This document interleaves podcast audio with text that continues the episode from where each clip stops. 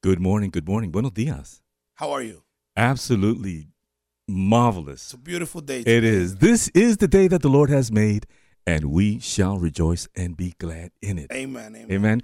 For he who the Son sets free is free indeed. Amen. And today we're going to talk about freedom. We're going to talk about a lot of great things. Uh, I have some company today. Okay. I have um, my sister Donna. I call her the two-hour Donna, because she's so excited about the Lord. Can you can you bring her on for us, please? Of course. Yeah. And uh, good morning, Donna. Good morning. Hallelujah. Praise God. Praise Him. Welcome, welcome. Thank you. And so uh, at this moment, I want to say this. Uh, Psalms nineteen and fourteen, let the words of my mouth and the meditation of my heart be acceptable in thy sight, O Lord, my strength and my Redeemer. Amen? Amen. And so uh, at this point, um, we, we're going to open up um, today's program uh, as a service unto the Lord. And I'm going to ask uh, my dear sister Donna to uh, open up for us in prayer this morning. Amen? Amen. Thank you, Jesus. Hallelujah. Dear Heavenly Father, we come before you this morning to say thank you, O God, for truly this is the day that thou hast made. Let us rejoice and be glad in it and bless your holy name. Father, we thank you for this hour of praise, O God, this time of worship and fellowship, O God. Father, we lift up, O God, the facilitator today, O God. We lift up Diego, God. We ask you to bless him indeed, O God, today, Lord. Let the words of his mouth today and the meditation of his heart, O God, be acceptable in thy sight, O Lord, our strength and our Redeemer, O God. Father, we lift up the listeners today, oh God. We pray, Lord God, that you will send a fresh word, oh God, in the name of Jesus, Lord God, to encourage your people today, oh God, those that are far off from you, oh God, and seem like they can't find their way today, oh God. Let your word, oh God, minister to them, oh God, even as the music comes on, Lord God. Let that minister to their souls today, oh God, that they will draw nigh to you today, God, and they will find comfort in you today, Lord God, in the name of Jesus Christ of Nazareth. Father, we pray that the peace of God shall be upon this fellowship today, oh God, in the name of Jesus Christ, that each participant, oh God, as they come on, oh God, they will not leave the same, oh God, in the name of Jesus Christ of Nazareth. And Father, we lift up Jonathan today, oh God. We pray a special blessing upon his life, oh God, that you continue to bless him, oh God. You continue to lead him. You continue to guide him into all truth and righteousness, oh God, for your name's sake, oh God. And we count it done in the name of Jesus Christ of Nazareth, oh God.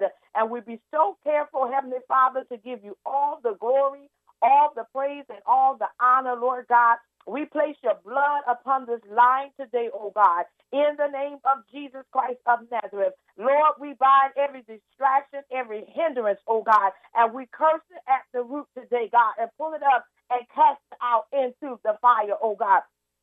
Lord, we ask you to allow a frequency to come forth today, oh God. Oh God, that all that participate might hear from you with clarity, oh God, in the name of Jesus Christ of Nazareth. And the people of God say amen. Amen, amen. Thank you, my sister. Yes. Very Hallelujah. quick, very quickly, um, I would like to make a reference here this morning. We're going to go right to the book of Proverbs, Proverbs twelve and twenty-two. Amen. Yeah. And for those of you that are listening, if you have uh, your Bible handy, you can go and join us at Proverbs twelve and twenty-two. And yeah. the word says, lying lips are an abomination to the Lord, but they that deal truly are his delight. Amen? Amen. Hey, Jonathan, can you read that for us again? It says, lying lips are an abomination to the Lord, but those who deal truthfully are his delight. Lying lips. What does that mean to you, Donna? What are lying lips? To speak things that are not truthful. And out of your mouth. Amen. And so, according to the Word of God, lying is what? a sin. A sin. Amen. In the Bible, the word abomination appears sixty-seven times. sixty-seven times. But we're only going to make reference to this particular scripture and the use of this word this one time, because we're going to keep it simple today. We're going to talk about a few things. We're going to shed some light in some areas that I feel need to be uh, clarified. And everything that we talk about today is going to come directly from this book called the Bible. Amen? Amen. Glory be to God. And it says that lying lips are an abomination unto God. And he's not happy about that. And so when we look at all of the things that are happening around us today, not to mention all of the uh, atrocities and all of the situations that we have with with uh, killing and guns and, and all of the madness going on in the world right now, where does lying lips fit in? Because, see, if our very leaders are caught up with lying lips, then they too are what? An abomination. Yeah. Amen? Amen. And so, we now proceed to the one that takes advantage of these abominations, and he is called the accuser of the brethren. Amen? Amen. And we know who he is. And that is Lucifer, Satan, the dragon. And reference is made to him in Revelations, the last book of the Bible, Revelations twelve, nine through eleven. And it says, "And the great dragon was cast out, that old serpent called the devil and Satan, which deceiveth the whole world. He was cast out into the earth, and his angels were cast out with him." So, guess what? He's not alone. Verse ten, "And I heard a loud voice saying in heaven, Now is come salvation." Amen? Everybody say that word. Salvation. Salvation. "And strength and the kingdom of our God and the power of his Christ. For the accuser of our brethren is cast down, which accused them before our God day and night. And they overcame him by the blood of the Lamb and by the word of their testimony, and they loved not their lives unto the death."